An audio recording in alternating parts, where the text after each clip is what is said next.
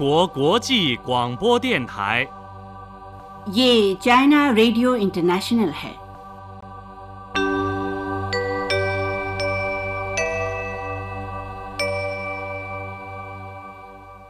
यह China radio international है श्रोता दोस्तों अब हमारा हिंदी कार्यक्रम आरंभ होता है आज के इस कार्यक्रम में समाचारों के बाद चीन का तिब्बत न्यूज़ फोकस प्रस्तुत किए जाएंगे अंत में होगा पश्चिम की तीर्थ यात्रा लीजिए सुनिए आज के मुख्य समाचार। एशिया प्रशांत साझेदारी संबंधों को गहरा करें, चीनी राष्ट्रपति ने कहा। चीन में महामारी रोधी वैक्सीन की उत्पादन क्षमता पाँच खरब खुराक पहुँची और जून महीने में भारत का निर्यात इकतीस दशमलव आठ सात फ़ीसदी बढ़ गया है। अब आप अनिल पांडे से आज के पूरे समाचार सुनिए।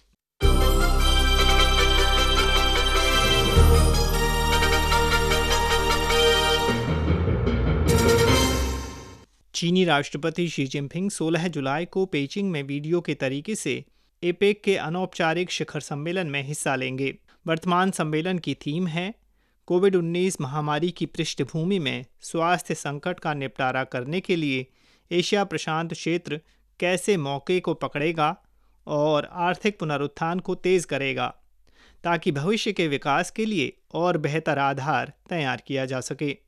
एपेक की स्थापना उन्नीस सौ नवासी में हुई थी, जिसके कुल 21 सदस्य हैं। यह एशिया प्रशांत क्षेत्र में सबसे उच्च स्तर, व्यापक क्षेत्र और सबसे बड़े प्रभाव वाली आर्थिक सहयोग प्रणाली है। एपेक के पाँच स्तरीय प्रचलन की प्रणाली में अनौपचारिक शिखर सम्मेलन सबसे बड़ी प्रणाली है। 2013 से चीनी राष्ट्रपति शी जिनपिंग ने कुल सात बार एपेक के अनौपचारिक शिखर सम्मेलन में हिस्सा लिया और भाषण दिए। उन्होंने कई बार आपसी विश्वास को गहरा करने, समावेशी सहयोग और साझी जीत वाले एशिया प्रशांत साझेदारी रिश्तों को आगे बढ़ाने पर ज़ोर दिया। उधर चीनी राष्ट्रपति ने 16 जुलाई को अफ़गानिस्तान के राष्ट्रपति अशरफ गनी के साथ फ़ोन पर बात की। इस दौरान चीनी राष्ट्रपति ने कहा कि चीन और अफ़गानिस्तान अच्छे परंपरागत मैत्रीपूर्ण पड़ोसी देश हैं। हम एक दूसरे को समझते हैं और आपसी मदद देते हैं। कोरोना महामारी के प्रकोप के बाद दोनों देशों ने एक दूसरे को सहायता दी, जिससे द्विपक्षीय मैत्री और सहयोग गहरा हुआ है। चीन महामारी का मुकाबला करने में अफ़गानिस्तान को मदद देने के लिए तैयार है। आशा है कि अफ़गानिस्तान अफ़गानिस्तान में चीनी नागरिकों और संस्थाओं की सुरक्षा मज़बूत करेगा। इसके साथ ही चीनी राष्ट्रपति ने ज़ोर दिया कि चीन अफ़गानिस्तान सरकार द्वारा देश की प्रभुसत्ता, स्वतंत्रता और प्रादेशिक अखंडता की रक्षा करने का दृढ़ समर्थन करता है। चूँकि यह अफगान लोगों और इस क्षेत्र के देश के हितों से मेल खाता है, चीन हमेशा यह रुख अपनाता है कि राजनीतिक संवाद अफ़गानिस्तान में राष्ट्रीय सुलह और स्थायी शांति को साकार करने का मौलिक उपाय है। चीन अफ़गानिस्तान के शांतिपूर्ण पुनः निर्माण का समर्थन करेगा और अफ़गानिस्तान में शांति हासिल करने के लिए रचनात्मक भूमिका निभाएगा। बातचीत में अफगान राष्ट्रपति गनी ने कहा कि चीन ने कोरोना महामारी को सफलतापूर्वक पराजित किया और पहले ही आर्थिक विकास हासिल किया है। अफ़गानिस्तान चीन द्वारा दिए गए मूल्यवान समर्थन के प्रति आभारी है।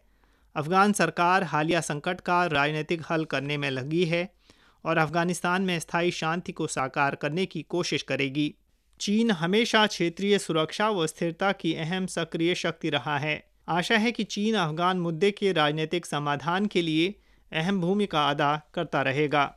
उधर चीनी राष्ट्रपति ने हाल ही में किरीबाती के राष्ट्रपति तानेती मामो को फ़ोन कर किरीबाती को स्वतंत्रता की बयालीसवीं वर्षगांठ पर बधाई दी। अपने संदेश में चीनी राष्ट्रपति ने कहा कि चीन और किरीबाती के बीच राजनयिक संबंधों की बहाली के बाद से दो वर्षों में दोनों देशों के रिश्ते अच्छी तरह से विकसित हुए हैं। दोनों पक्षों का राजनीति में परस्पर सम्मान और विश्वास है। अर्थव्यवस्था में पारस्परिक रूप से लाभप्रद सहयोग है। और सांस्कृतिक आदान प्रदान भी जारी है। कोरोना महामारी के प्रकोप के बाद से दोनों देश ईमानदारी से एकजुट हुए हैं और महामारी से लड़ने के लिए हाथ मिलाए हैं।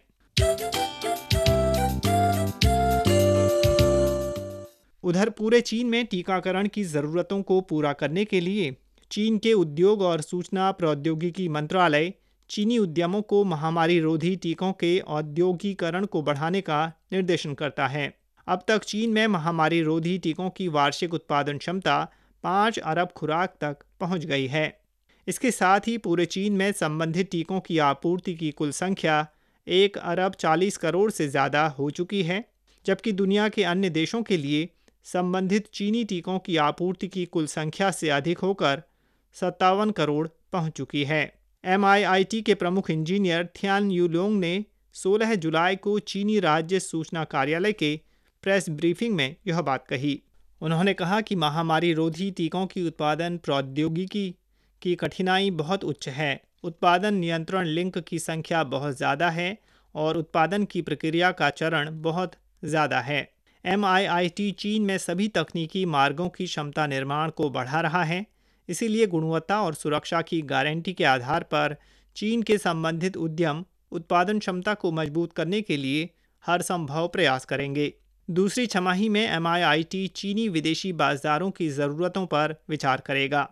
उधर चीनी राष्ट्रीय सांख्यिकी ब्यूरो द्वारा 15 जुलाई को जारी आंकड़ों के अनुसार इस साल की पहली छमाही में चीन के जीडीपी में 12.7 फ़ीसदी की बढ़ोतरी दर्ज की गई है। फ्रांस के पेरिस में स्थित आर्थिक सहयोग और विकास संगठन के चीनी नीति कार्यालय की अध्यक्ष मार्गरेट मोलनार ने सीएमजी को इंटरव्यू में कहा कि चीन की स्थिर आर्थिक वृद्धि ने वैश्विक आर्थिक विकास के लिए इंजन की भूमिका अदा की है। राष्ट्रीय सांख्यिकी ब्यूरो द्वारा जारी आंकड़ों के अनुसार, इस साल की पहली छमाही में चीन के जीडीपी की कुल राशि 532 खरब युआन रही, जो पिछले साल की इसी अवधि से 12.7 प्रतिशत ज़्यादा रही।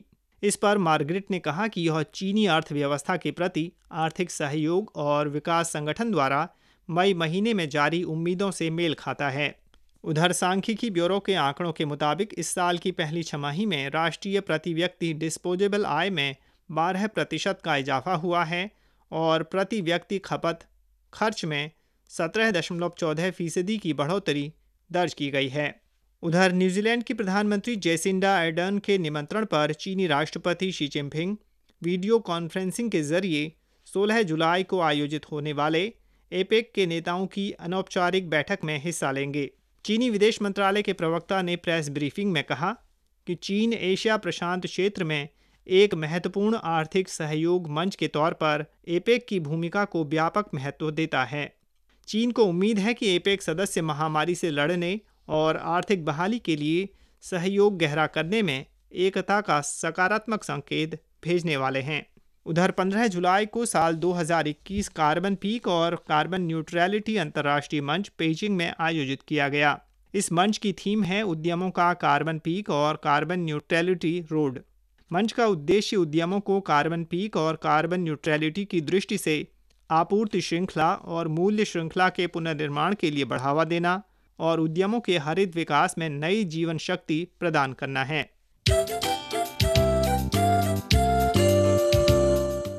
उधर इस जून महीने में भारत का निर्यात पिछले साल की समान अवधि से इकतीस दशमलव आठ प्रतिशत ज़्यादा रहा, जो कि उनचास अरब पिचासी करोड़ तक पहुँच गया है। भारतीय वाणिज्य और उद्योग मंत्रालय ने गुरुवार को इस बात की घोषणा की। उल्लेखनीय बात है कि इसमें जून 2019 की तुलना में भी सत्रह दशमलव एक सात फ़ीसदी का इजाफा दर्ज किया गया है। बयान के अनुसार इस जून महीने में आयात 521 अरब 8 करोड़ डॉलर रहा जो पिछले साल जून महीने में 30 अरब 5 करोड़ डॉलर था। वस्तु और सेवा व्यापार को मिलाकर जून महीने में भारत के विदेशी व्यापार का कुल घाटा दो अरब चौंतीस करोड़ डॉलर रहा। उधर 14 जुलाई को शंघाई सहयोग संगठन के सदस्य देशों के विदेश मंत्रियों ने ताजिकिस्तान की राजधानी दुशांबे में एससीओ अफ़गानिस्तान संपर्क समूह की बैठक के परिणाम पर संयुक्त बयान जारी किया। इसके मुताबिक एससीओ अफ़गानिस्तान के एक स्वतंत्र तटस्थ, एकीकृत, शांतिपूर्ण, लोकतांत्रिक और समृद्ध देश बनाने का समर्थन करता है। उधर संयुक्त राष्ट्र महासचिव एंटोनियो गुटेरेस ने 15 जुलाई को भाषण देते हुए आगामी टोक्यो ओलंपिक और पैरा ओलंपिक के दौरान विश्व में संघर्ष विराम की अपील की है।